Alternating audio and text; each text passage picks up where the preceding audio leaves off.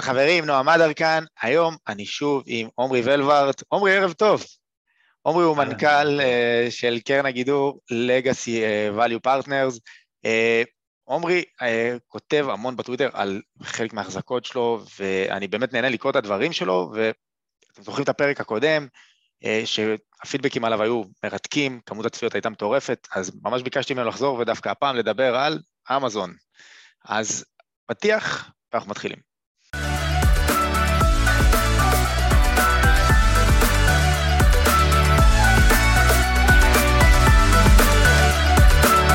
אהלן חברים, נועם אדר כאן, אז כמו שאמרתי, אני כאן עם עמרי ולוורט. עמרי, ערב טוב, מה העניינים?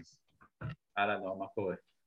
בסדר גמור, הפידבקים, כמו שאמרתי על הפרק הקודם, באמת היו מעולים. אה, בכללי, אני אמרתי לך, אני מאוד אוהב לקרוא את הדברים שאתה כותב, אם זה בטוויטר ואם זה בפייסבוק. תודה, תודה.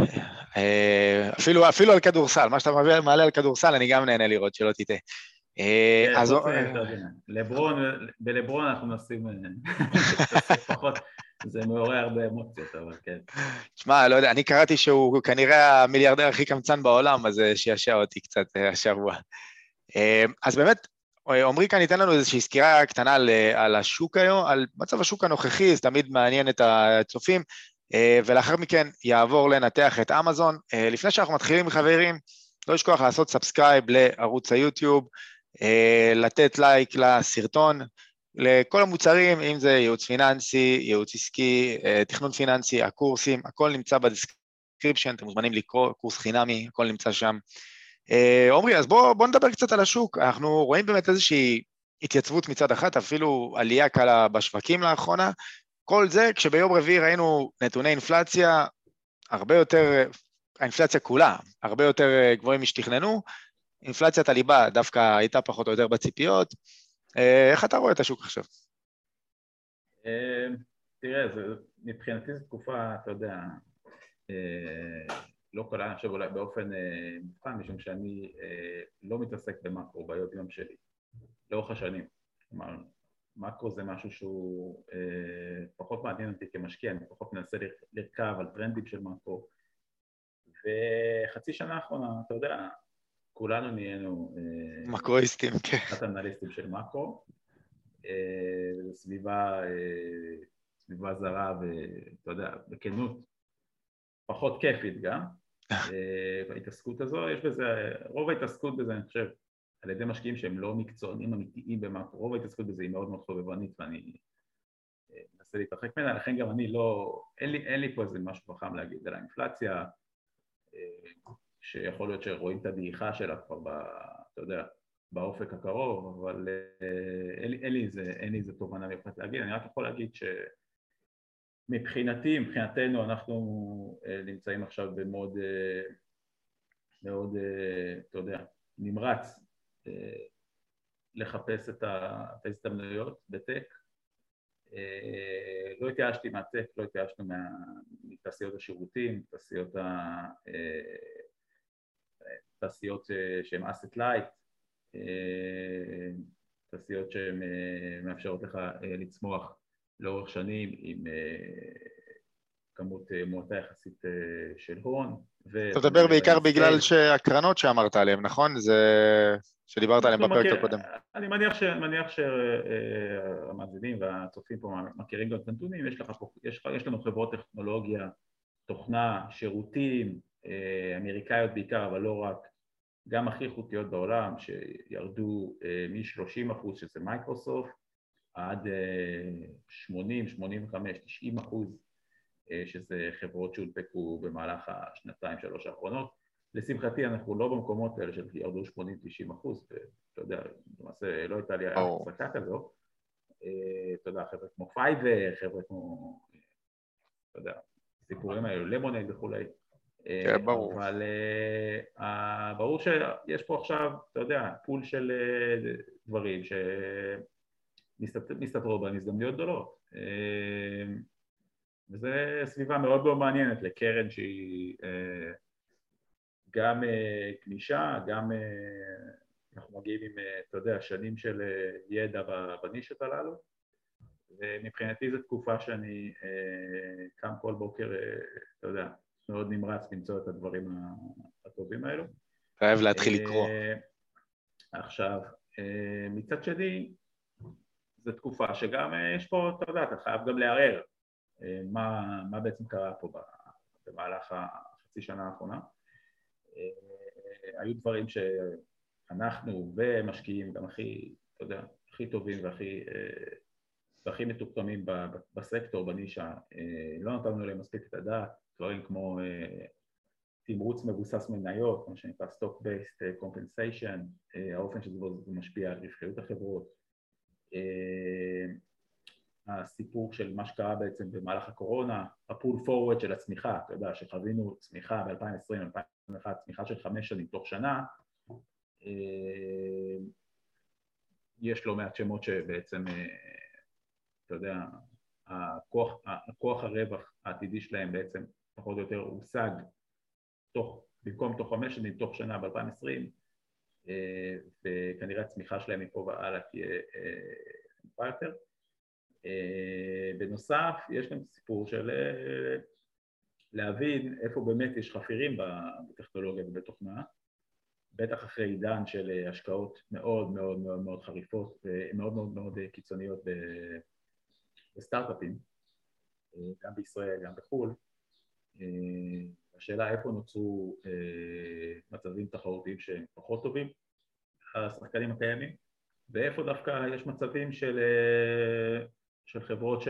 שהתחרות שלהן מתבררת כהולכת ודועכת, אחרי שבעצם הגל הגדול של השקעות בניסיון להתחרות איתה אה, בעצם אה, לא צלח, אה, וזה לדעתי גם הסיפור של אמזון, זה אחד הדברים שמאוד מאוד מושכים אותי במניה, שהיא החזקה שלנו במהלך ה... במהלך ה... משהו כמו 12 חודשים האחרונים, אולי קצת יותר,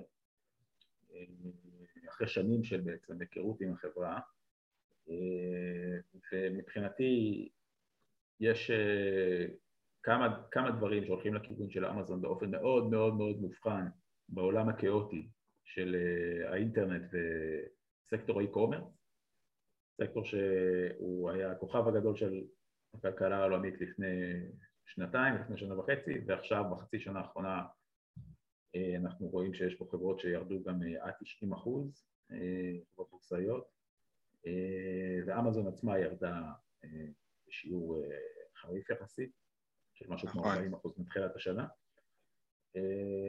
זה מבחינתי מצב שהוא מאוד מאוד מעניין.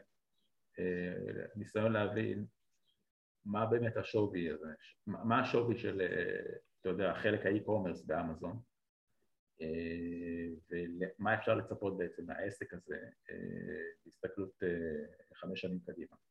בוא נדבר רגע באמת על, על אמזון, רגע ברמת ה... לפני שאנחנו נכנסים deep dive לתוכה.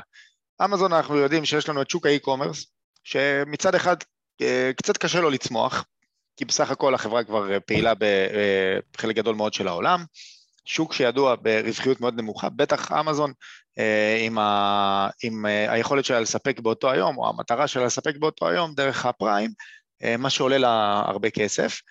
דבר נוסף זה סגמנט כמובן הענן, שהתחרות בו ראינו שהיא מאוד חזקה, אם זה מהצד של אזור, אם זה מהצד של שאר החברות שמתחרות בה. ויש לנו כמובן את מה שגרם לה לעלות חזק באיזשהו שלב בתחילת השנה, אני לא זוכר שזה היה לקראת סוף שנה שעברה, זה uh, ההשקעה בריביאן, וזה גם משהו שאחר מכן כן. נתן לה... טוב, זה, זניח, בסדר, זה כאילו נרשם שם איזה רווח חד פעמי של כמה מיליארדים, עכשיו הוא נמחק, אבל זה משהו שהוא, אין לזה השפעה בטווח הבינוני והארוך.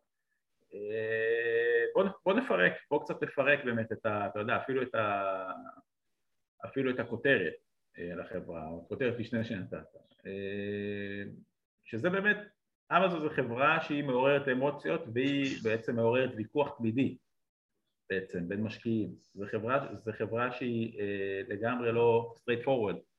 אתה יודע, בסוף זו חברה שלא מרוויחה בשורה התחתונה אה, בסקטור ה e-commerce, אתה יודע, סגמנט ה e-commerce. כן. וגם אה, AWS. אה, זו חברה שהיא היום אה, כבר, זה בעצם סגמנט שהוא כבר רווחי מאוד, אבל גם שם כנראה יש השקעות עתק עדיין שמכסות על חלק מהרווחים.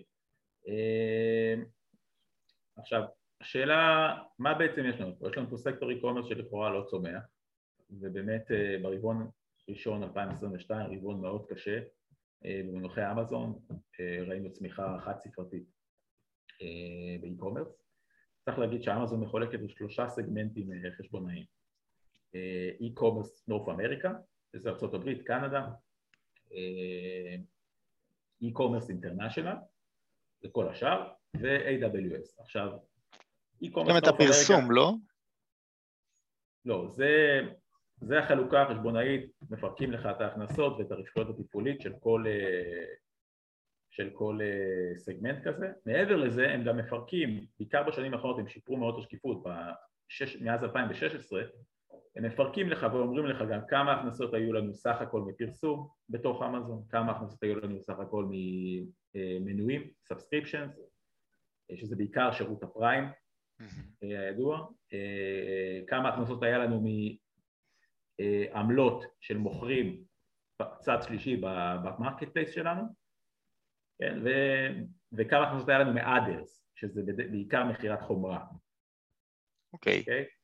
אה, ובעצם הם אה, שיפרו את השקיפות במובן הזה ואז אתה פתאום רואה שעסקי הפרסום אה, הפכו להיות כל כך גדולים שבעצם ב-2021 ייצרו 32 מיליארד דולר הכנסות מפרסום בתוך נכסי הפרסום של אמזון, שזה בעיקר אתר אמזון, יחד עם שירות הטלוויזיה שלהם ושירות ההזרמה של משחקים, טוויץ', ואתה רואה שזה עסקי פרסום שעברו את יוטיוב היום הם גדולים מיוטיוב בעשרה אחוז, זאת פרסום, כאילו, יוטיוב זה פלטפורמת אה, וידאו אינטרנט שקיימת כבר אה, קרוב ל-20 שנה, ומאוד מאוד, לא צריך לספר כמה היא מצליחה, שני מיליארד משתמשים אה, חודשיים כנראה. אם אני לא טועה, היום היא, היא, היא שירות הסטרימינג מספר אחת בעולם, כלומר מבחינת שעות צפייה. by far, by far, זה לא קרוב בכלל, ויש לה מודל עסקי מדהים, נכון? ויש לה כן. כל הדאטה, ויש לה את כל הדאטה של גוגל, כן? להתאים לך פרסומות, ושולטים בטלוויזיות, אם אני זוכר נכון, אה, משהו כמו 30% מהצפייה בטלוויזיות חכמות הוא בכלל ביוטיוב, זה בכלל ביוטיוב, אה, ועם כל זה, אמזון עקפה אותה בהכנסות לפרסום, אז אתה אומר, יש פה משהו שאנחנו צריכים לבדוק אותו, זו חברה שהיא לא רווחית, נכון? בחצי שנה האחרונה זה, אה, יש ממש כאלה שרואים את זה כידוע לשמצה, את סגמנט כן. האי-קומרס באמזון, בש... אתה רואה, אתה מסתכל על מספרים כמו שהם מציגים באופן חשבונאי, אז אתה אומרים לך בעצם, נורף אמריקה, הכנסות של מאות מיליארדי דולרים, שלושה אחוז רווחיות תפעולית, אינטרנשיונל, הכנסות גם כבר אה, תלת ספרתיות במיליארדים, אה, הפסד בכלל תפעולי, ו-AWS שמייצר מזומנים ומחזיק את כל העסק, אוקיי? אז זה בעצם, עכשיו התחלנו בעצם את, ה, את, ה, את, ה, את הקטע הזה מזה שבעצם הגדרת את, את האי-קומרס של אמזון כמשהו שלא צומח, אה, אז צריך לסבר את האוזן. מה שנקרא GMV, Gross Merchandise Value של אה, האי-קומרס באמזון, אה, שזה אחת המטריקות הכי חשובות לחברות אי-קומרס בככה בחינה של הדברים עם מעוף הציפור. כמה כסף תכלס רץ על הפלטפורמה. סך כל המוכרים שמוכרים, אמזון עצמה שמוכרת, מוצרים שמחליפים ידיים, כן, כמו, קצת כמו מדידה של תמ"ג, של מדינה. אוקיי. Okay. אוקיי, okay, אז התמ"ג אה, של אמזון, e-commerce, ארה"ב פלוס אינטרנשיונל, הוכפל כמעט מ-2019. מסביבות, הם לא, הם לא חושפים בעצמם את המספר המדויק, אבל אתה יודע, זה חברות מחקר בוחנות את זה, מסביבות 300 ומשהו מיליארד דולר ב-2019 ל-600 ומשהו מיליארד דולר היום. אוקיי? בואו בוא ניתן לזה שנייה לשקוע. אה, יש פה כוכבית דבר... לשים. שהיא? שהיא הקורונה, שאנחנו יודעים ש... שזה ברור. משהו שנתן את המנוע, כן, דיבר, דיברת לא על זה הקצב. בהתחלה. כן. ברור, זה לא הקצב שאני מצפה שתהיה צמיחה אה, בשנים הקרובות, לא קרוב לזה אפילו כנראה. ברור. ברור, אבל בוא, בוא שנייה נסבר את האוזן, היה לך פה עסק e-commerce הכי גדול בעולם במונחי שווי, אומנם אה, עליבאבא יש לה, מלמעלה יש לה GMV גבוה יותר, אבל עליבאבא אנחנו יודעים שזה אה, משהו אה, לפעמים שהוא מאוד מאוד מאוד מוגבל, אתה מזמין את זה מסין, זה מגיע אחרי חודש, לא ברור מה מגיע, חלק מהדברים בכלל נמכרים אה, B2B, אתה יודע, אנשים, כן. עסקים קונים בעליבאבא ואז מוכרים במדינת היד שלהם, לפעמים קונים בעליבאבא ומוכרים אפילו באמזון, כן. אז נעזוב רגע בצד את עליבאבא ונגדיר את אמזון כ-GMV הכי גדול במערב לפחות, אוקיי? ב-2019, עסק ענק, אוקיי? עסק שכבר ב-2019 אה, שלט אה, ליד רמה אה, באי-קומרס בצפון אמריקה וגם באי-קומרס ברוב מערב אירופה, מאוד מאוד חזק באנגליה, איטליה, גרמניה וכולי, עם כמובן רשת לוגיסטית עצומה אה, שבעצם אה, אמזון לקחה אותה ב-2019 והכפילה אותה שוב. נכון. פחות או יותר עד היום. אז יש לנו פה מצב של עסק שכבר היה עצום, הצליח תוך שלוש שנים בסך הכל להכפיל את עצמו ודברים תקתקו.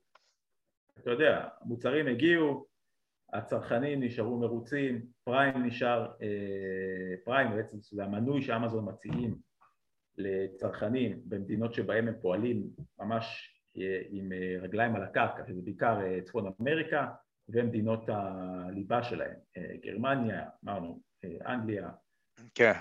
איטליה, ספרד, כאלה, אמזון מציעים בעצם מנוי שמאפשר לך לקבל משלוח חינם, כן? כל הזמנה שאתה מזמין ממוכר שמוגדר כעובד עם פריים או מאמזון עצמה באופן ש... במוצרים שעובדים עם פריים, שזה כיום רוב המוצרים באמזון אם אני לא טועה ובעיקר אה, רוב המוצרים הכי נמכרים באמזון עובדים עם פריים. כלקוח זה מציע לך אה, משלוח חינם וזה לא רע וככה אה, זה, זה התחיל לפני, לפני מעל עשר שנים בעצם כמה שמציע משלוח חינם והפך היום לשירות ה subscription הגדול בעולם משהו כמו 240 מיליון מנויים זה מציע לך היום שירותי וידאו אה, פחות או יותר ברמה של נטפליקס, עם השקעות בתוכן של מעל 15 מיליארד דולר בשנה. בארצות okay. אוקיי. הברית אתה גם יכול לראות באופן בלעדי את משחק הפוטבול של ימי חמישי אה, באמזון. אה, זה מציע לך יחד עם זה בנדל של שירות מוזיקה שמתחרה בספוטיפיי, זה מציע לך הנחות ברכישת ספרים אלקטרוניים, כרטיס אשראי למנועי פריים, וכל זה ב-100 דולר לשנה, משהו כזה. כל זה כיום בארצות הברית ב-139 דולר לשנה מנוי שנתי או אה, סכום אה, גבוה יותר ברמה חודשית. אה, זה אגב משהו שהם העלו לאחרונה, נכון, מתוך נכון, מטרה לייצר. הם העלו את זה ב-20 אחוז, נכון, הם העלו את זה ב-20 אחוז, צריך להבין שבצפון אמריקה פריים זה מס. כלומר, אין, אין כמעט משק בית מחוץ לעשירונים הכי תחתונים, אתה יודע, אני לא מדבר עכשיו על העשירונים הכי תחתונים, זה... הפריסה של זה על משקי הבית אה, בארצות הברית בעיקר וגם בקנדה, היא, אני כרגע נמצא פה בקנדה, mm-hmm. היא הרמטית, משום שהשירות הוא כל כך אה, טבוע עמוק ב, ביום יום שלך כ, כמשק בית, שאתה פשוט אה, משלם את הפריים בלי לחשוב בכלל, אתה מקבל את זה הפריים עולה פה פחות מנטפליקס, כן, אז אתה מקבל פה שירות וידאו ברמת נטפליקס עם תוכן באמת, לעניות דעתי, ואני חובב טלוויזיה די כבד, אה, תוכן אולי הכי underrated היום בטלוויזיה, אה, אתה מקבל את זה ועל הדרך אתה מקבל משלוחים חינם, מדברים שאתה מזמין כל יום, זה טיטולים לילד, אם זה, אה, אם זה צורכי משרד, אם זה צורכי לבית, אני חייב להגיד שאמרת שהתוכן שלהם הוא underrated, אבל אני דווקא שמעתי פידבקים אה, לא טובים על התוכן של אמזון פריים. מישראלים. מישראלים. כן. אה, צריך להבין שהתוכן, א', רובו עדיין לא מתורגם.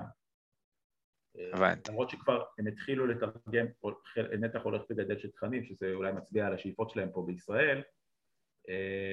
יש להם, הם היום שולטים בתחום ה sci-fi למשל, science fiction, שזה משהו שמושך הרבה מאוד באז וגם הרבה מאוד קהל הם, הם שולטים בזה להערכתי. אה, הם אה, הפיקו אה, סדרה על בסיס שר הטבעות, זה עלה להם די הרבה כסף שהיא אחת מסדרות הדגל שלהם תהיה. הם קנו עכשיו את אולפני MGM בתשעה מיליארד דולר, שזה כולל נכון. למשל מותג ג'יימס בונד, הם הולכים לעשות דברים עצומים בתוכן, הם כבר עשו ועוד הולכים לעשות דברים עצומים בתוכן, הם הולכים להיות ממש שחקן תוכן, אתה יודע, אם זה יתכנס, כמו שאנחנו חושבים שזה יקרה, לשלושה, ארבעה, מקסימום חמישה שחקני סטרימינג, אמזון אמזון יהיו שם כנראה בביטחון מלא עוד לפני כולם, כולל נטפליקס. כשאתה אומר חמישה, אתה מתכוון אה, נטפליקס, אמזון, דיסני אני מניח? נכון, נטפליקס, אמזון, דיסני, אה, HBO ואפל, כנראה. אוקיי. כן? אה, אז בסדר, אז הבנו שיש פה בעצם חברה ש... מעבר, מעבר לניסוך הזה של של מה שנקרא e-commerce, North America ו-e-commerce international, יש לך פה בעצם חברה שיצרה לעצמה תחת המעטפת הזאת אה, דברים עצומים בגודלם, שזה שירות מנויים עצום, שזה אה, שירות, ל... שירות למוכרים מצד שלישי, מעל שישה וחצי מיליון מוכרים בפלטפורמה, אה, שההכנסות מהם צמחו פי עשר בשש-שבע שנים.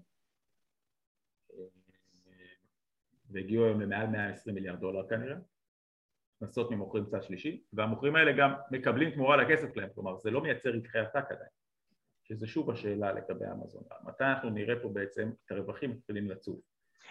צריך שציין, כי הרבה שנים אנחנו רואים את אמזון במכפילים באמת יוצא דופן, מכפיל ה-80 כזה לאורך אה, היסטוריה. נכון, אין מכפיל.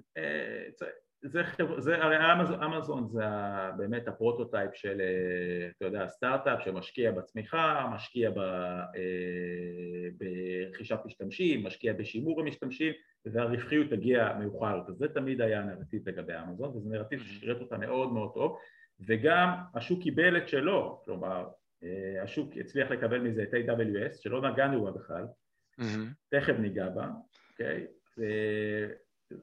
והשוק קיבל מזה את, אה, בכל זאת, רווחיות של מיליארדים כבר אה, באי-קומרס.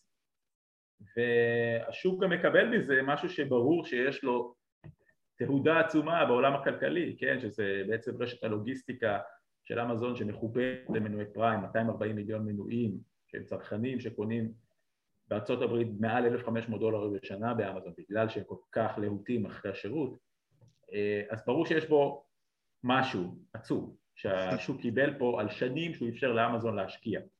נכון להשקיע ובעצם לכסות על אה, רווחיות אה, בהווה בשביל רווחיות עתידית.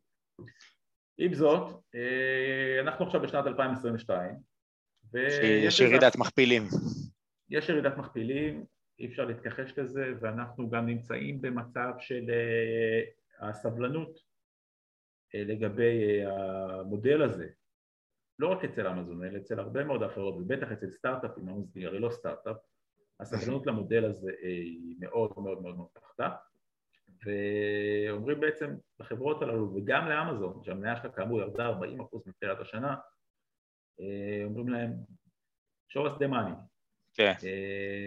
ואתה יודע, אנחנו פה בשיחה, צריך לחשוב, האם אמזון יכולים להראות פה את הכסף? האם יכולים להראות את הכסף? משום ש... אה, שירות ה e-commerce של אמזון כרגע מתומחר להערכתי באפס. ו- אני, לא, אני לא איש של sum of the parts, אני בדרך כלל לא אוהב להתחיל לפרק כמה זה שווה בתוך חברות, לפרק סגמנטים, להגיד זה שווה ככה, זה שווה X ועוד Y וזה שווה ככה, אז אתה מקבל את החברה ב-30% discount. אני לא איש של השיטה הזו, אבל באמזון זה פשוט מובחן, משום ש-AWS וה e-commerce זה עסקים שונים לגמרי. AWS זה עסק מחשוב, אה, הכי, הכי חזק בעולם כנראה היום. אה, תחרות מאוד גדולה, אבל חשוב לציין. בוא, זה הדבר השני בעצם שהתחלת בו. אה, אוקיי. התוכנית, והשאלה באמת מה, מה גודל התחרות אה, בתחום ה-public cloud, מה שנקרא, שזה מה ש-AWS עושים, מובילים בו את השוק. אז תכף נגיע לתחרות, אבל צריך להבין רגע מה זה AWS, כי AWS זה חברת שירותי מחשוב הענן תשתיות הענן הכי גדולה בעולם, מובילה את השוק, היה לה משהו כמו שש או שבע שנים הובלה על השחקנית השנייה אה, בחשיבותה בעולם, שזה אג'ור של מייקרוסופט, לפני שמייקרוסופט החליטו בכלל להיכנס לתחום ה public cloud, כן? אז זו חברה שנהנתה מיתרון אה, פתיחה עצום והצליחה, שוב בגלל האתוס האמזוני של השקעות אגרסיביות כל הזמן בפיתוח עוד מוצרים, עוד שירותים ותשתיות פיזיות גדולות של data centers בכל העולם מחוץ לסין ו-AWS עשו ב-2021 62 מיליארד דולר בהכנסות, רווחיות תפעולית של יותר מ-30 אחוז. ובגלל שזה עסק ממש כמו SAS, Software as a Service, אתה יכול ממש לקחת פה מה שנקרא run rate של הכנסות ולהבין שבעיקר גם מתבסס על הרבעון 1 2022 שהיה מאוד חזק והיה שוב פעם האצה בצמיחה של AWS, כבר רבעון שלישי ברצף של האצה, אם אני זוכר נכון, לצמיחה שכבר התקרבה שוב ל-40 אחוז בשנה, ואנחנו מדברים פה כאמור על עסק של עשרות מיליארדי דולרים, כן. 40 אחוז צמיחה מאוד מאוד מרשימה, בטח באווירה הנוכחית. אה, קצב ההכנסות שלהם כנראה ל-2021, ל-2022 הוא אה, מעל 80 מיליארד דולר, והרווחיות שלהם לאחרונה עלתה, אה, והציפייה היא לרווחיות של 35 אחוז כזאת תפעולית. חלק מהסיבות שהיא עלתה היא השינוי שאמזון הכניסה הפחתה של אה, השקעות בשרתים. אה, הפחתה בהשקעות. מה זה? הפחתה? אה, במקום, במקום להפחית עלויות שרתים לגבי ארבע שנים, מפחיתים לפני חמש שנים, כאילו בעצם... אה, אוקיי, הפחתה כזו, אוקיי. אמזון, הדרך שלה, גם ב e-commerce, והיא לקחה את זה בעצם גם ל-AWS, כאמור כל הזמן להשקיע, לעשות re-investment. לקחת את הרווחים הנוכחיים, להשקיע אותם חזק חזק באופן הכי אגרסיבי שיש אה, בשיפור החפיר ובצמיחה עתידית אה, ובנוסף הדרך שלהם לעשות את זה היא כל הזמן לעשות bundle כן? הם רוצים להיות בעצם, הם התחילו כאתר למכירת ספרים, נכון, אחר כך עברו למוצרים, אבל הם היו מוכרי first party, זה האתוס של אמזון לפני 25 שנה, הם היו מוכרים first party, הם החזיקו את המלאי ומכרו לך אותו, נכון? כן. הפסידו המון כסף בהתחלה, אוקיי? ואז בעצם אחרי משהו כמו עשר שנים נפתחו אה, הרבה יותר חזק ואגרסיבי למוכרים מצד שלישי, הפכו להיות marketplace. באו מוכרים ומכרו עליהם, כן? כמו אי-ביי, התחילו כן. באי-ביי לפני בערך אה, קרוב ל-20 שנה. אה, עכשיו, אז האתוס של אמזון הוא א', תמיד התרחבות כזו, ואז בעצם לקחת יותר ויותר ויותר מהשרשרת הערך הקיימת. אה, הם התחילו אה, להציע אה, מחסנים משלהם למוכרים מצד שלישי, הם אמרו להם במקום לאחסן אצלכם ולהתחיל לשלח את זה ברחבי ארה"ב או ברחבי אירופה, בואו תחסנו את זה אצלנו, תמורת כמובן עמלה כזו וכזו, אחר כך הם אמרו אנחנו גם, אנחנו גם נשלח את זה עבורכם בעצם לצרכן הסופי. אה, תמורת ככה וככה ובעצם הם עקפו פה את UPS ואת FedEx בעיקר, אתה יודע, והיום אמזון לוגיסטיקס אה, אה, משלחים משהו כמו 70 אחוז מהחבילות בארצות הברית נעשות in-house, השליח שמגיע לך עד הבית הוא של אמזון ולמעשה הם שירות השילוח השני, השני בגודלו בארצות הברית אחרי, אחרי הדואר. והשלב האחרון והכי הכי רווחי היה לומר במקום שאתה נגיד רוצה למכור איזשהו מוצר על אמזון, במקום שתביא אה, קונים מחוץ לפלטפורמה בדרכים שונות, תפרסם בפייסבוק, תשתמש ב affiliates, אה, מפה לאוזן, תעשה רשימות email marketing אולי או כל מיני דברים כאלה, בוא תשקיע חלק גדול מהוצאות השיווק שלך ופרסום בתוך אמזון עצמם כן, וזה בעצם היה, זה היהלום האמיתי פה בעסקי האי-קומרס, להביא את הצרכנים דרך פרסום באמזון עצמה, דיברנו עסק שהגיע כבר למעל 32 מיליארד דולר הכנסות, עקף את יוטיוב בהכנסות מפרסום. תראה, אני מבין את, ש... את כל זה, אבל נכון, דיברת הרי על ה... אמזון רוצה תמיד לחזק את החפיר. זה כאילו המטרת העל שלה, לחזק את החפיר שלה אה, כמוצר. עכשיו תראה, אם אני מסתכל על אפל, אני מצליח להבין את החפיר של הצרכנים. כלומר, אם זה אפל, הם חייבים לקנות את, ה, את האייפון או את המקבוק, כי הכל מסתנכרן וכי יש להם את כל האפליקציות שתומכות אך ורק ב-iOS וכולי וכולי. כשאתה, כל מה שנתת עכשיו על אמזון, אני רואה חפיר, אבל אני רואה חפיר דווקא של, ה, של המוכרים, של ה, ולאו דווקא של הקונים. כלומר, אני לא, עדיין לא זיהיתי כאן סיבה למה, למה הקונה יחזור, אה, יחזור דווקא לקנות דרך אמזון. שאלה טובה. אה, קודם כל, בטח מ-2020-2021 ראינו פה אה, צמיחה מאוד מאוד חזקה, יש מצב שהיא הייתה זמנית, אבל צמיחה מאוד מאוד חזקה בשירותים כמו שופיפיי ובאתרי e-commerce נישתיים כמו אצי, כמו אתרים למכירת רהיטים, וייפר, אם אתה מכיר, yeah. כן. וכל מיני חברות נישתיות שהצליחו לעשות דברים מאוד מאוד יפים מבחינת צמיחה בשורה העליונה, אוקיי? Okay? E-commerce זה שוק עצום, ואגב, אמזון הדבר שהם רוצים גם זה לומר תמיד אנחנו אה, לא בהכרח מונופול באי-קומרס, אה, יש הרבה מתחרים, זה שוק רווי מתחרים ואתה יודע איך זה עובד מול בטח, מרגולטור. אה, צריך להבין שהסגירה של המעגל מבחינת אמזון היא צרכן שיש לו מנוי פריים, המנוי הזה עולה לו כסף מדי שנה, נכון? הוא עולה לו בארצות הברית 140 דולר בשנה אה, ובגלל שיש לו פריים, אין לו מקום אחר בעצם ללכת אליו, כי כל מקום אחר בדרך כלל ירצה משלוח, ירצה דמי משלוח, נכון? זה הבסיס. הבנתי, וגם לא, אוקיי. וגם אם לא יוצא דמי משלוח, זה בכל זאת יגיע הרבה פעמים, אה, יגידו לך, זה אנחנו מעריכים שזה יגיע עוד שלושה שבועות, עוד חודש וחצי מהיום, אתה יודע איך זה עובד. כן, בטח, כן. בטח בתקופה של disruption בשרשרות אספקה וכולי. אגב, אם אתה הולך למקום הזה, אז באמת נתת עוד הרבה דוגמאות, אם זה הפריים, אם זה, אם זה סליחה, כן. טלוויזיה, זה... כן, כן, כן. פה אני כבר באמת רואה את החבילה. והמנוי הזה אומר, זה נקרא flywheel בעצם, גלגל תנופה. הפריים מביא לך את הצרכנים, משאיר אותם על אמזון, אומר, מגדיל את הסיכוי שגם הקנייה הבאה שלהם תהיה על אמזון, אוקיי? הצרכנים משלמים על הפריים, הם לא, הם, הם, הם משלמים עליו בגלל המשלוח חינם, או שהם משלמים עליו בגלל שזה טלוויזיה ברמת נטפליקס, או שהם משלמים עליו מסיבות אחרות. הם 12 דולר בחודש. 240 אה, מיליון מנועי פריים בעולם. אה, בשלוש שנים האחרונות אמזון בעצם הלכו ואמרנו, הגדילו את אה, ה-GMV בעצם, הוכפל מ-300 מיליארד ל-600 מיליארד תוך שלוש שנים, כן. ו... אבל פריסת המחסנים של אמזון גם הוכפלה, ומ-2016 היא עלתה פי ארבע כן? פי ארבע במטר מרובע מחסנים אה, ו data centers ברחבי העולם. עכשיו, אה, אמזון בעצם הגיעו למצב של אה, עד יום משלוח או עד יומיים משלוח, מה שנקרא 2 day או 1 day delivery ולפעמים גם עד 2 hours delivery לכמה עשרות אלפי מוצרים מאוד מאוד פופולריים בערים הגדולות אה, זה בעצם סטנדרט שהם מציעים היום במנועי פריים, כן? עד יומיים משלוח זה סטנדרט שהוא על מיליוני מוצרים כיום באמזון.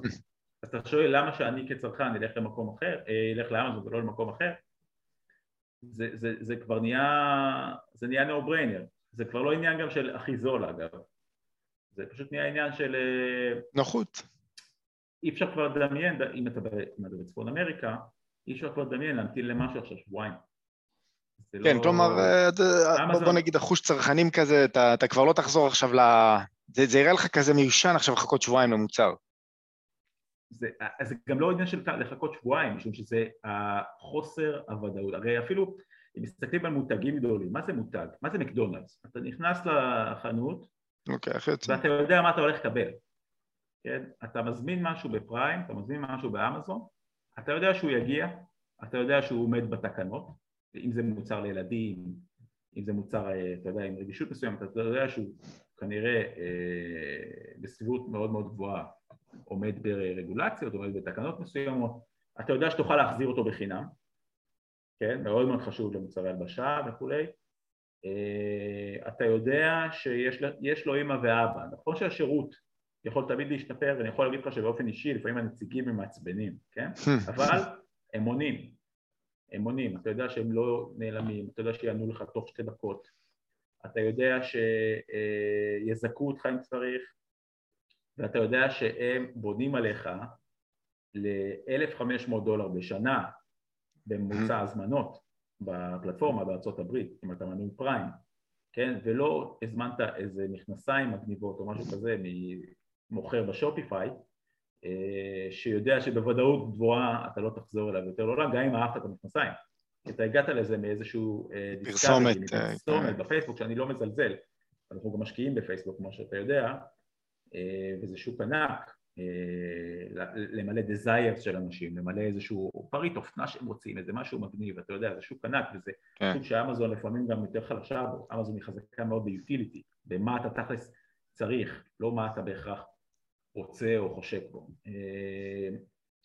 אז הסיכוי שהצרכן הזה, שמקבל כל כך הרבה תמורת המנוי שלו בפריים ונמצא בפריים ויודע למה לצפות שהוא מזמין מוצר מאמזון, הסיכוי שהוא יבוא גם למוצר הבא באמזון הוא מאוד גבוה, ואנחנו רואים את זה גם בסטטיסטיקת הזהב אה, במישור הזה. בקשר לאמזון, 55% אה, מחיפושי מוצרים בצפון אמריקה מתחילים באמזון. אה, וזה אלמנט מאוד מאוד מאוד חשוב שעומד גם מאחורי תזת ההשקעה שלי כרגע באמזון ולמה אני חושב שהיא אחת המניות האטרקטיביות בוול סטריט. מעניין איך בודקים את זה בכלל, זה, אתה יודע. יש חברות מחקר, אתה יודע, זה אה. מציקה יחסית, אה, אתה יודע, שאפשרית לבדיקה, סימילר ווב וכאלה, זה... זה לא תמיד שבן אדם בא, אוקיי. אוקיי. זה, דאטה שהוא ידוע, כלומר, זה לא שנים גם מנטרים את זה, זה היה 50 אחוז לפני הקורונה ועבר להיות 55 אחוז עכשיו, אוקיי? עכשיו, אה, בואו שנייה נעבור בעצם לשלב הבא של, ה, של התזה מפה, משום שזה אלמנט מאוד מאוד מאוד חשוב. מה קרה בעצם בשנה וחצי האחרונות בעולם ה e-commerce? מה הדבר הכי אה, בעצם אה, נורא ואגרסיבי שקרה מבחינת חברות פרסום בחברות e-commerce מסוימות ושחקנים קטנים? אה, אפל. אנחנו פה בעצם, אפל, בדיוק. שינויי הפרטיות של אפל זעזעו את עולם ה e-commerce עד לרמה שאפילו פייסבוק שירות ה social החזק בעולם, חברה של 114 מיליארד דולר הכנסות רווחיות להחריד, לא הכנסות אמזון, כן. כן, חברה עם רווחיות תפעולית אה, בסגמנט הרשתות החברתיות שלה של 48 אחוז. מטורף, מאוד אין מספרים כאלה. מייצרת עשרות מיליארד דולרים ברווח, אה, וזו חברה שבעצם אה, איבדה מעל עשרה מיליארד דולר הכנסות ב-2021 בגלל, אה, וזה בעצם, אתה יודע, האט מאוד את היכולת שלה לצמוח בעצם. 50 אחוז מהשווי שוק שלה, כן. איבדה גם מעל 50 אחוז מהשווי שוק שלה בגלל הסיפור הזה, בגלל שאפל בעצם אה, באו ואמרו, אפליקציות לא יכולות יותר לשתף אה, מידע אחת עם השנייה. אם אתה כן. התחלת איזשהו מסע קנייה בפייסבוק, ראית פרסומת לאיזשהו מוצר, אוקיי? ואתה הולך ומנותב אה, לאפליקציה אחרת, אה, או שאתה הולך ומנותב לאיזשהו אה, אתר אינטרנט. אפל מאוד מאוד מאוד מקשים על, על מוכרים ועל פייסבוק בעצם לשתף את המידע האם באמת בסוף השלמת את הרכישה.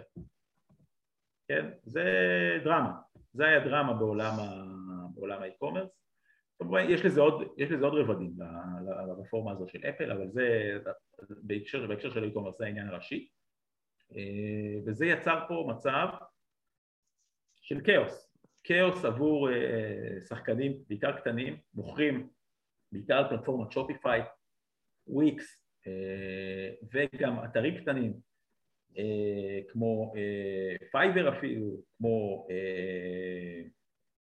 כמו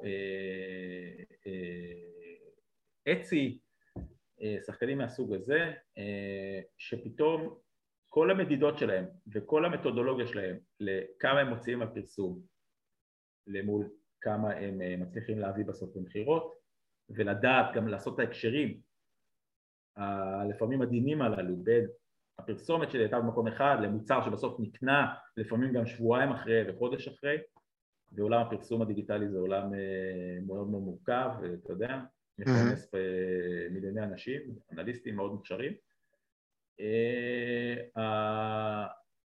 השרשרת הערך הזאת בעצם עברה disruption מאוד מאוד מאוד קשה. זה disruption הפוך אולי. פייסבוק כנראה יהיו בסדר, פייסבוק כנראה יהיו בסדר בסוף במישור הזה, אבל בעיקר, אתה יודע, המוכרים הקטנים בסוף נאלצו לחתוך לחתוך מוצרים, לחתוך קמפיינים, לחתוך אה, אה, מכירות, כי פשוט אתה לא, אתה כבר, הם לא יכולים להרשות לעצמם אפילו לעשות ניסוי וטעייה. משום, ש... משום שזה עלול לגרום להם הפסדים, הפסדים אפילו של מאות אלפי דולרים תוך זמן קצר, והם לא יכולים לעמוד בזה. מטורף. ובכל הזמן הזה אמזון עומדת מהצד ואומרת, אני לא, לא הייתי צריכה את זה. ה destruction הזה קורה בעצם בכל מה שקשור ל-third party data, כן? אתה עובד, מפרסם באפליקציה אחת, אם זה פייסבוק, אם זה אינסטגרם, אם זה מחוץ לפייסבוק, כן? אם זה סנאפצ'אט, אם זה פינטרסט, אם זה גוגל, על יוטיוב בעיקר, אתה יודע, אתה מפרסם מוצרים, ואתה לא יכול לסגור את ה loop, אתה לא יכול להבין מי רכש את המוצרים. כן, מה אתה עושה? אתה מפחית השקעות, נשאר רק במקומות הכי הכי שאתה בטוח בהם, עם ה-ROI הכי הכי גבוה. כן. את מי זה מחזק? את החטא הגדולות. זה, זה מחזק קודם כל חברה שהיא עובדת רק על first party data. כן, טוב, ברור. אמזון, אמרנו, יש לה 240 מיליון מנויים על פריים, יש לה אה, מעל מיליארד אה, רוכשים, אתה יודע, שבעצם מחפשים על הפלטפורמה שלה ומעת לעת עושים רכישות על הפלטפורמה שלה אה, בשנה, ורוב מוחלט של הדברים, אמרנו, הם, האתוס שלהם לאורך ה-20-25 שנה האחרונות הוא כל הזמן להביא עוד דברים אל תוך הפלטפורמה שלהם, כן? לא להסתפק בשירותים חיצוניים, לא להסתפק בפרסום אצל מישהו אחר, לא להסתפק בלוגיסטיקה ממישהו אחר, הכל אצלהם, כן? האתוס של אמזון הוא first party מבחינת השירותים שהם רוצים למכור ומצב כזה בעצם עשה הטיה מאוד מאוד מאוד מאוד משמעותית שלדעתי נמצאת רק בחיתוליה מבחינת ההשפעה הפיננסית שלה על, ה... על הכוח שלהם כשחקן e-commerce. אנחנו כבר רואים את זה, ב, אתה יודע, דיווחים על, לא של אמזון, כי הם לא, הם לא חושפים את המידע הזה, אבל יש עלייה בכמות המוכרים באמזון, גבוהה יותר כנראה מהקצב של השנים האחרונות. יש פה מצבים של חנויות שופיפיי, שפעם חשבו, תבין שלפני שנתיים האתוס לגבי שופיפיי היה שהם הולכים בעצם לעקוף את אמזון והיו אפילו כמה ילדים, סלח לי על זה, ילדים בטוויטר וזה שאמרו שופיפיי בסוף יהיו יותר, אתה יודע, חשיבה של סטארט-אפיסטים כזה, שופיפיי הם כאילו, הם שחקן asset light, הם רק חברת כן? הם, אין להם כל כך, הם לא צריכים... מת על ההסברים האלה, כן. הם לא צריכים להשקיע ב data centers, הם לא צריכים להשקיע בלוגיסטיקה, הכל זה פלטפורמה, הכל זה מערכת הפעלה. חברה רזה, רווחיות גולמית 95 אחוז. יבואו UPS, יתחברו, יהיו הלוגיסטיקה שלהם, יבואו, פרסום אתה עושה בפייסבוק, אתה יודע, שופיפיי הם רק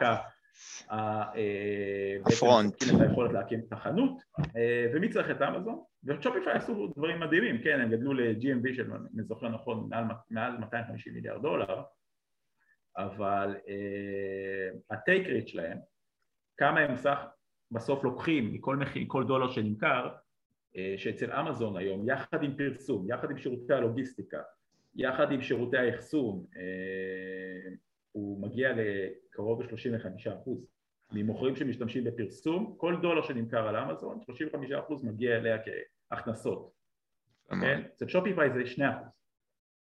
והם לא מצליחים להגדיל את זה, הם מתקשים מאוד להגדיל את זה משום, למה? משום שהעולם עבר ממצב של התמקדות רק בבייטים בעצם, מי מצליח להקים תוכנה שהיא טובה, מי מצליח בעצם לצמוח כעסק תוכנה שזה מה שאפיין, הקורונה הייתה השיא של זה, כן? עברנו בעצם לעולם שבו... בקאנדים, הבקאנד עצמו. התמקדות הולכת וגוברת באטומים, בדברים פיזיים. אמזון יש לה רשת המחסנים ביפר הגדולה בעולם, גדולה במכפלות רבות מכל חברה אחרת, גדולה במכפלות רבות מוולמארט, שזה שחקן עצום בארצות הברית, זה המעסיק כן. הפרטי הכי גדול בארצות הברית, ואמזון יש להם רשת מחסנים שגדולה ממנו, איך יודעים, איך, איך אפשר לסבר את האוזן כמה, כמה היא יותר גדולה מוולמארט? מ-2019 הם בנו יותר ממה שוולמרט בנתה אי פעם. אוקיי? מספרים פשוט שקשה לעכל אותם. כלומר, יש להם תשתית בעצם, יש להם תשתית פה לענות לכל המוכרים האלו שעכשיו רוצים להצטרף, לכל הביקוש הזה שעכשיו מגיע, והגיע גם בקורונה, לאי-קומרס על הפלטפורמה שלהם, משום שהם first party data שיש לו את הרשת הפיזית הכי גדולה בעולם ובלתי ניתנת בעצם לשחזור איך אנחנו מעריכים שזה בלתי ניתן לשחזור? זה אלמנט אה, שלישי אולי, מאוד מאוד חשוב בהתפתחות, אה, בהתפתחות של חפיר, של ה e-commerce של אמזון בשנה האחרונה.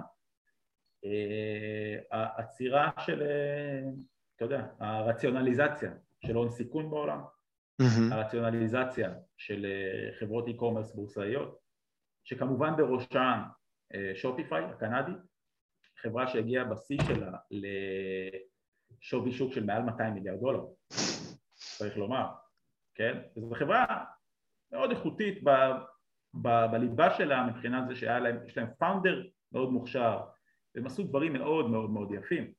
אה, אבל השקעות בלוגיסטיקה למשל הם חתכו.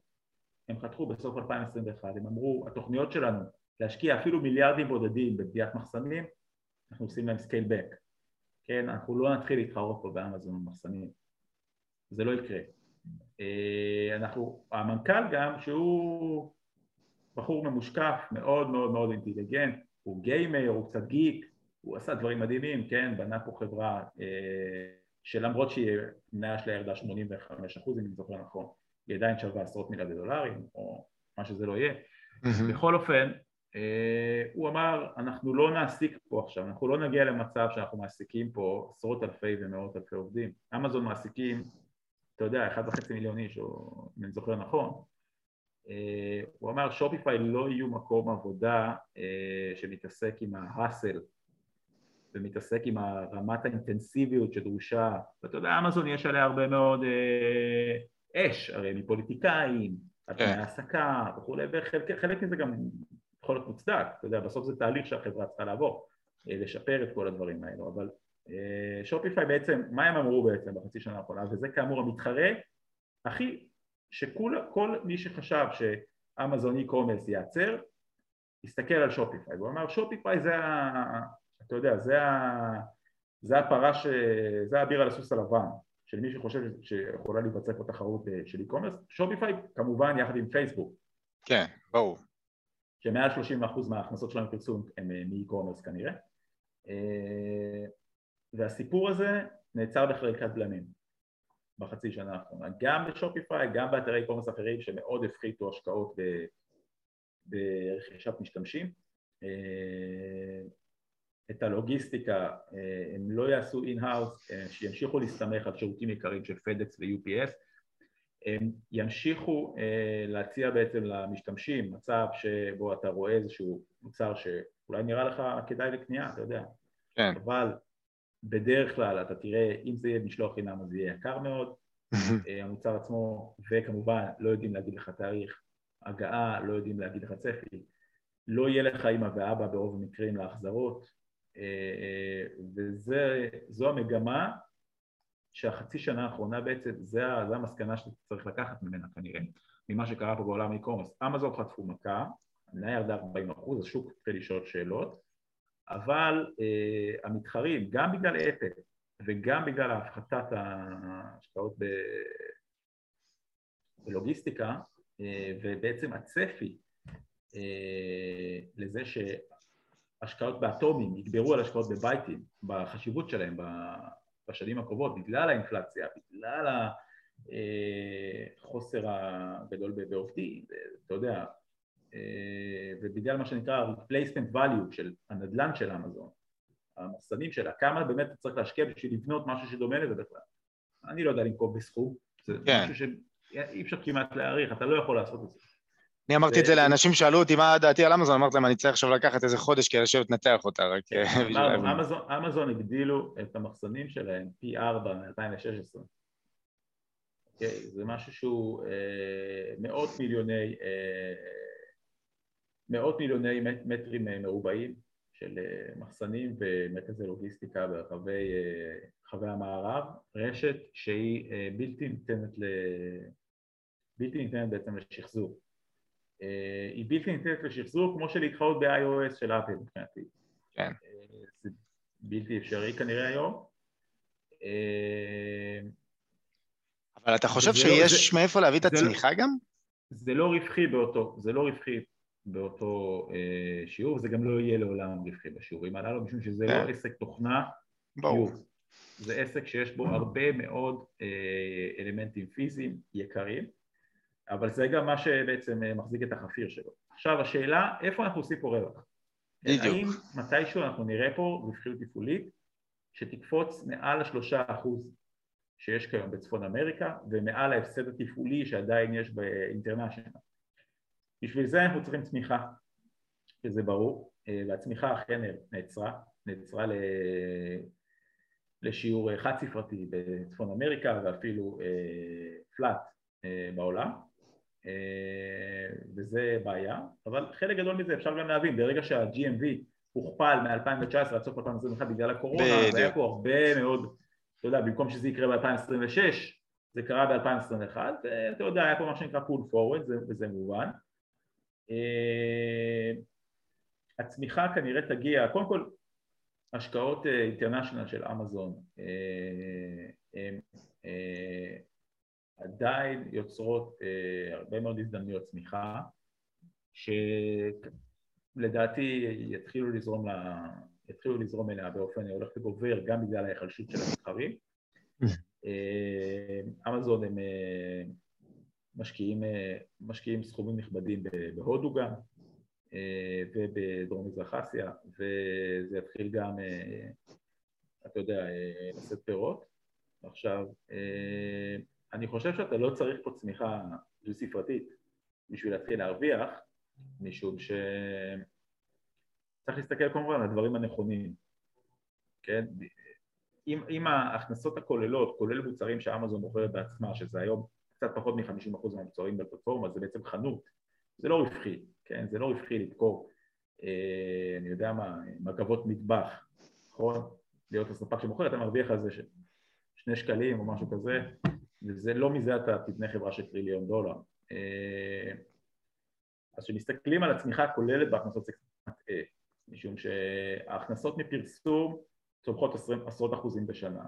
ההכנסות משירותים לצדדים שלישיים למוכרים על הפלטפורמה, על הפלטפורמה כאמור שישה וחצי מיליון מוכרים, צומחות דו ספרתי. ההכנסות ממנויים צומחות דו ספרתי זה פריים, ויחד עם מנויים על שירותי ספרים, שירותי טלוויזיה, שירותי אה, מוזיקה אה, וכולי. עכשיו הדברים האלה הם רווחיים יותר מעסק המכירות אה, הבסיסי. אה, מספיק שעסק המכירות הבסיסי ימשיך לצמוח אחוזים ספורים מדי שנה ואתה עם הטייק רייט, אמרנו הנתח שבו אמזון בסוף לוקחת ממוכרים מצד שלישי אה, ברגע שכיום משהו כמו 70 אחוז מהמוכרים משתמשים רק בשירותי הלוגיסטיקה של אמזון ובכלל לא משלחים בעצמם הסיפור הזה כנראה מתישהו ימשיך, הוא ממשיך ועולה והוא מתישהו גם יעבור את ה-80-85 אחוז כנראה זה דברים שהם סבירים, זה ציפיות שהן סבירות. אה, הצמיחה בפרסום כנראה עדיין, אתה יודע, בגלל שהיא צומחת עשרות אחוזים בשנה, לא סביר לצפות שהיא פתאום תעצר, נכון? כן, נכון. מספיק, מספיק שיהיה לך פה עסק פרסום דיגיטלי, שזה תחום מאוד מאוד רווחי, צריך להסתכל פשוט על הרווחיות של פייסבוק, של גוגל, אין סיבה לחשוב שהרווחיות שם היא, הרווחיות הגולמית בכל דולר פרסום היא נמוכה יותר מפייסבוק או מגוגל, אני לא חושב, היא כנראה גבוהה יותר מגוגל ונמוכה יותר מפייסבוק, אבל איפשהו באמצע ביניהם,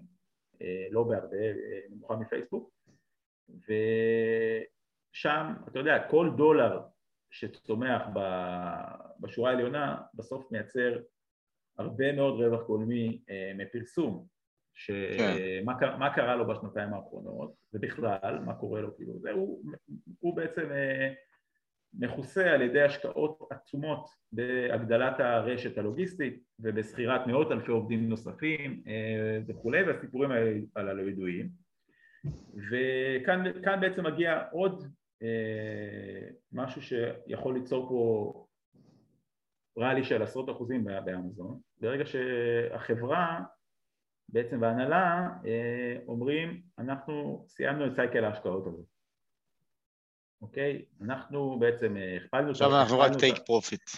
הכפלנו את ה-GMV מ-2019, אה, פי ארבע ברשת המחסנים והלוגיסטיקה שלנו מ-2016.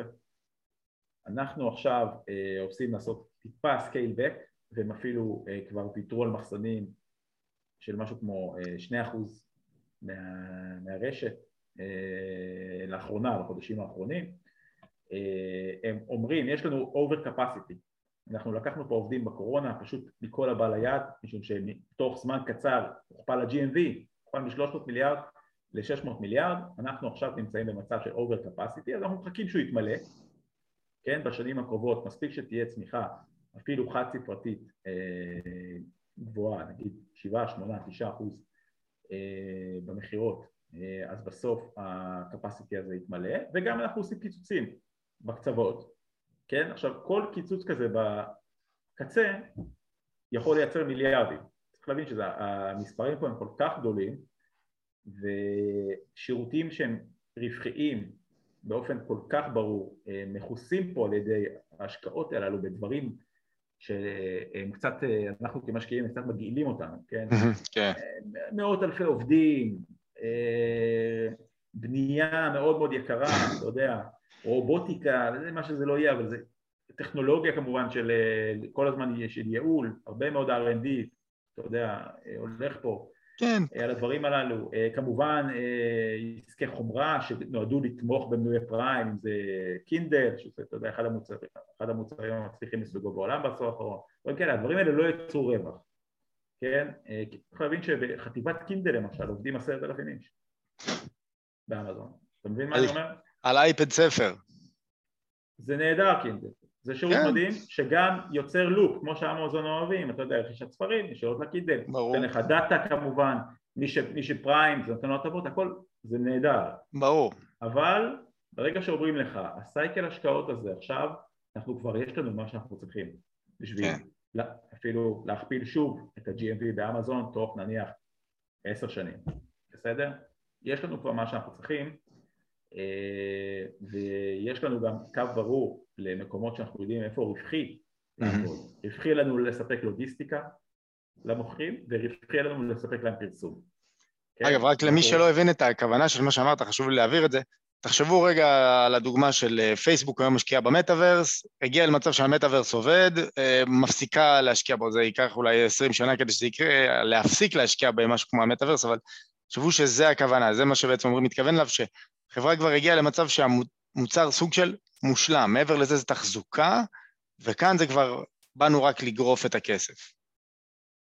הוא מושלם, ב, הוא מושלם בצפון אמריקה, אה, באירופה הוא לא מושלם עדיין, אבל יש מקומות שהוא קרוב, למוש... באנגליה למשל הוא מושלם כמו בצפון אמריקה, אה, והם קרובים לשם, הם קרובים לשם במקומות הללו, והם עוברים רצון, הם יעברו רציונליזציה במקומות שהם לא קרובים, כלומר הם יודעים גם לצאת שצריך, הם יודעים להפחית, למשל אה, בברזיל כמה שנים הם פחות או יותר ויתרו על השוק, אה, זה שוק שהוא מאוד מאוד בעייתי ברמה הלוגיסטית ויש שם שחקן מאוד מאוד חזק מקומי, אה, מרקדו ליברה. מכיר אותו, מלי, כן. הם לא, לא מתאבדים על מקומות כאלו שלא ברור מה ההחזרים לאורך עשורים, נכון? זה אלמנט חשוב. עכשיו,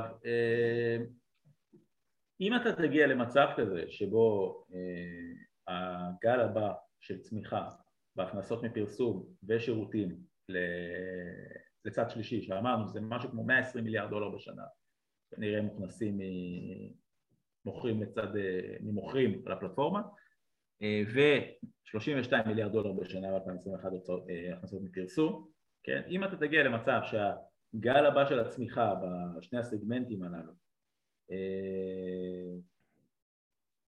כבר לא, לא יכוסה בגלל השקעות אה, לוגיסטיקה ועובדים כל כך כל כך כל כך אגרסיביות אז יכול להיות שפתאום, וזה, תראה זה גם ציפיות של אנליסטים, בנקי השקעות וכולי, אה, וגם הציפיות שלנו, שהגל הבא הזה נגיד של הכנסות רווחיות, נגיח, נניח הכנסות נוספות אה, של, אתה יודע, בואו ננסה לקחת את הכיוון, נגיד 30 אחוז צמיחה בפרסום פלוס uh, third party services בנניח שנתיים הקרובות, כן? עם האינפלציה, עם המיתון שמגיע, אני חושב שאני עדיין שמרני יחסית, אמרנו, ההכנסות okay. צורכות עשרות אחוזים, הכנסות מ-third party צורכות משהו כמו עשרים אחוז, אז אני חושב שאני יחסית, אה,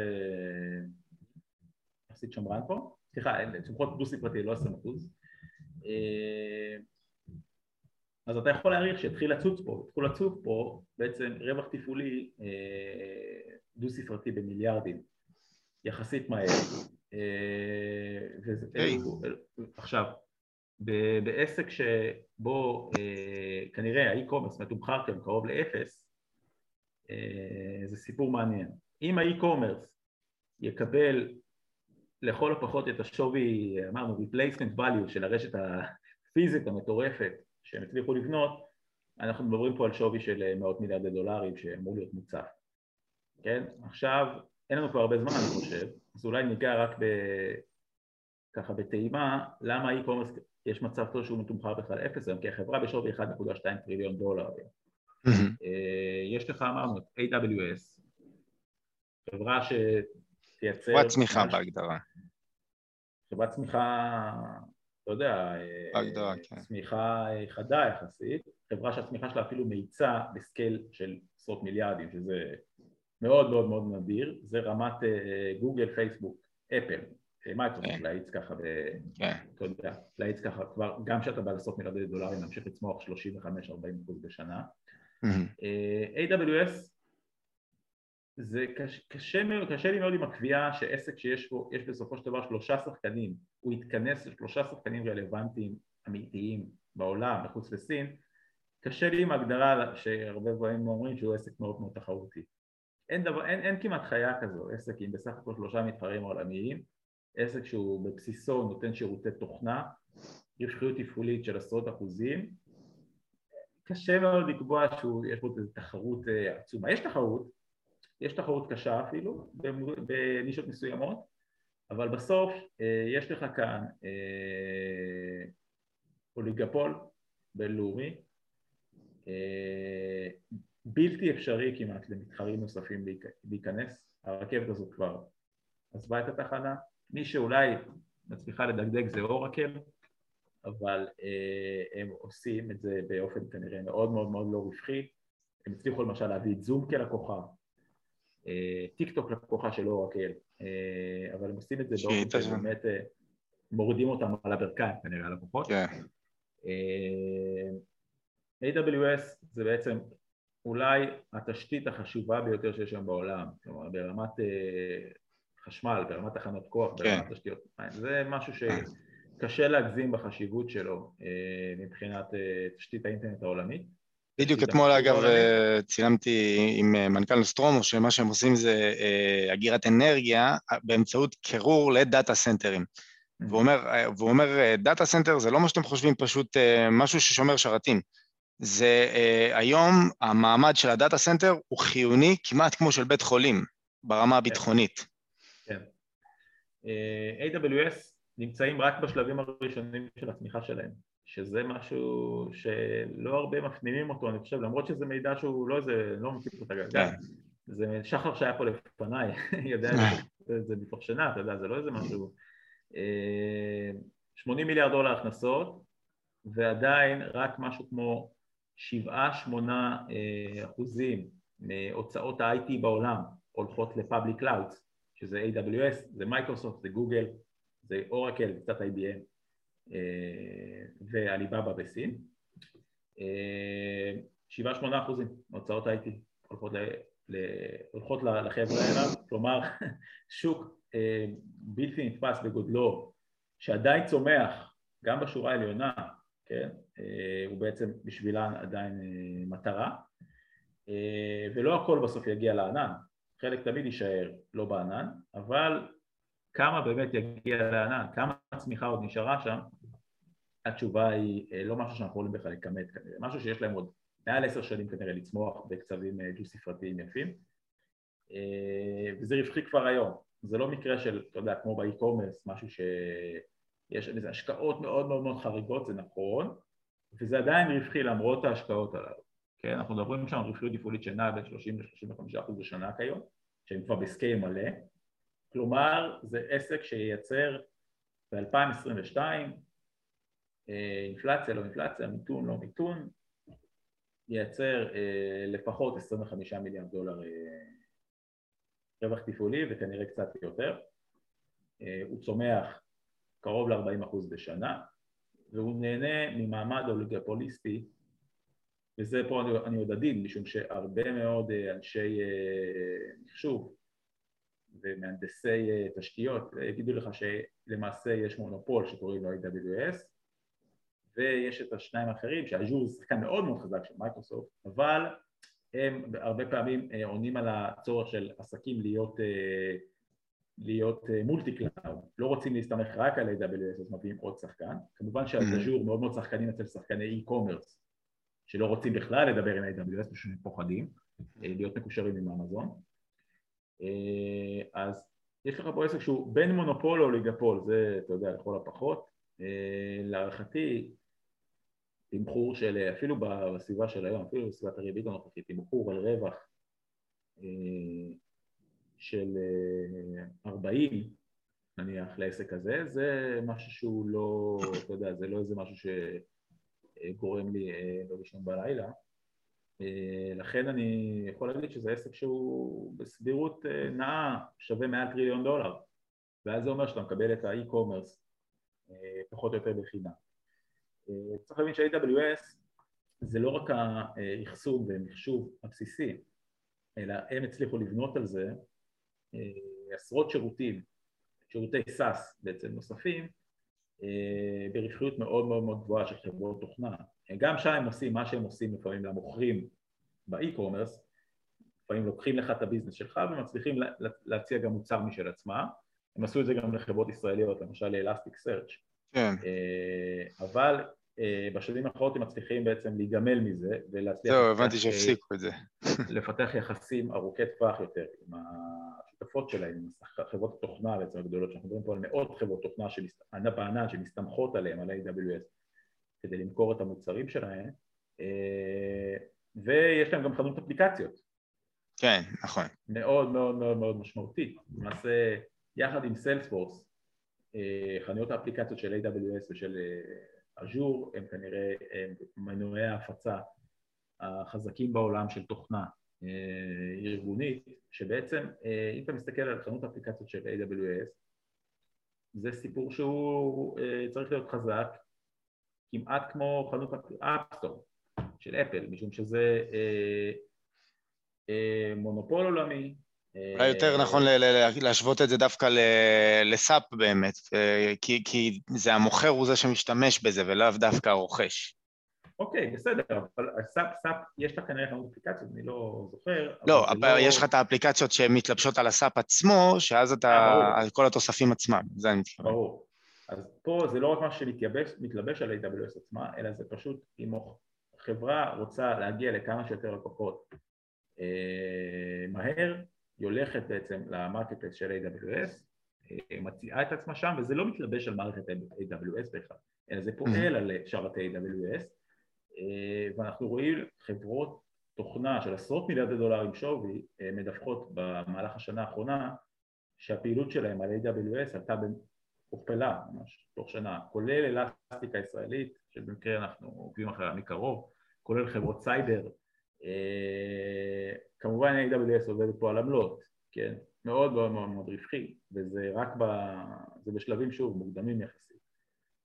אז לקבוע ש-AWS, אתה יודע, זה לא נגמר בעצם הסיפורים, AWS הצליחו לפתח לעצמם in-house, אמרנו, כאמור האתוס של אמזון, לפתח in-house, אתה יודע, כמה שיותר דברים, הצליחו לפתח לעצמם באמצעות רכישה ישראלית שלהם. אה, שבבים ל data center שלהם, בעצם לעקוף את אינטל אה, ולקוחות יכולים לבחור איפה הם רוצים להפעיל את הכוח המחשוב שלהם, השבבים של אינטל או לשבב הבית של AWS שכמובן הוא במחיר מופחת מאוד כמו private label בעולם, ה, בעולם הקמעונאות. אה, זה כבר מייצר מיליארדים בהכנסות, כן? גם זה נמצא בשלבים הראשונים. אז אמרנו, אתה יודע, לבוא בעצם ללקוחות ולהגיד להם, אני מציע לך מוצרים שהם זולים יותר והם טובים באותה מידה. אה, אני מציע לך גישה לכל חברות תוכנה הגדולות בעולם. אני מציע לך את רשת היועצים אה, שעובדים איתי, אם זה מטריקס בארץ, אם זה, אתה יודע, שחקנים בכל מקום בעולם פחות או יותר, אה, הרשת הכי חזקה בעולם לצד מייקרוסופט, זה עסק שהוא רווחי מאוד והוא שווה מעל טריליון דולר, אני חושב שזה משהו שהוא יחסית ודאי. אם אתה מאמין ש-AWS יש לה מעל עשור של צמיחה, לפניה חזקה, ואתה מאמין שעסק ה e-commerce של אמזון אה, לא יכול להיות מצב שהוא שווה קרוב לאפס כיום, למרות הבעיות המוכרות שלו, של האטת הצמיחה אה, והעלויות המוגברות והאינפלציה שמעלה למשל, מחירי הנפט למשל, עסק שבסוף מתבסס על לוגיסטיקה, זה ברור שזה ייצר להם אה, עלויות כבדות בטווח הקצר.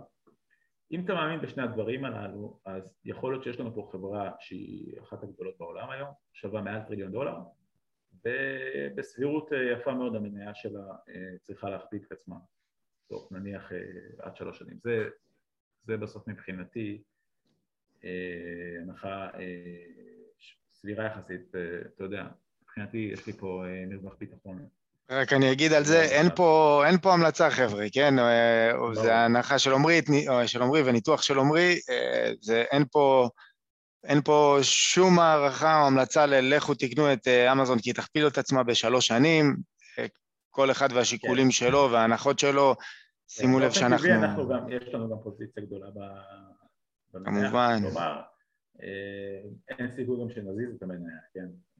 זהו. אה, אתה יודע, המאזינים פה לא יכולים ממש להזיז אותה, זה לא כן. ישראל, אבל... כן, אפשר להביא את כל המדינה לקנות שם, ואני בספק אם אני אראה זאת. צריך גם לומר שזה ברמת ה... אתה יודע, ברמת השיחה שלנו גם כמנהלי השקעות, אתה יודע, אה, זאת השקעה שהייתה מאוד מתסכלת עבור משקיעים בשנתיים האחרונות. נכון. מיולי 2020 היא בעצם לא זזה ואז ירדה, כן? היא הגיעה לשיא שלה ביולי 2020 ובעצם אה, לא עשתה כלום תקופה ועכשיו היא ירידה של משהו כמו 40 אחוז מתחילת 2022. בינתיים היא צמחה גם, כן? בינתיים החברה צמחה ב-AWS שלה, ושזה פרט מאוד חשוב כמובן. ברור. אה, אז בעצם יש לנו פה מצב של חברה שתסכלה את המשקיעים בשנתיים האחרונות ואי אפשר לדעת אם לא תמשיך לתסכל. כמובן. כי השקעות השקעות של ביי הוד לפעמים זה דבר מתסכל מאוד. זה משהו שחשוב אה, להבין. עמרי, תודה רבה. באמת, היה, וואו, אני כאילו ממש אומר לעצמי, אני צריך לראות את זה שוב, לרשום, להגיד, וואי, בואנה, יש פה באמת, אה, ולבדוק את כל הדברים האלה, כי זה פשוט מרתק ממש. אה, אמרתי לך, אמרתי להרבה תלמידים ששאלו אותי, האם אמזון היא קנייה? אמרתי להם, חבר'ה, אם אני עכשיו נכנס לבחון את אמזון, אני צריך לצאת בעוד חודש, להגיד לכם כן או לא, אבל אני חודש, אתם לא תדברו איתי.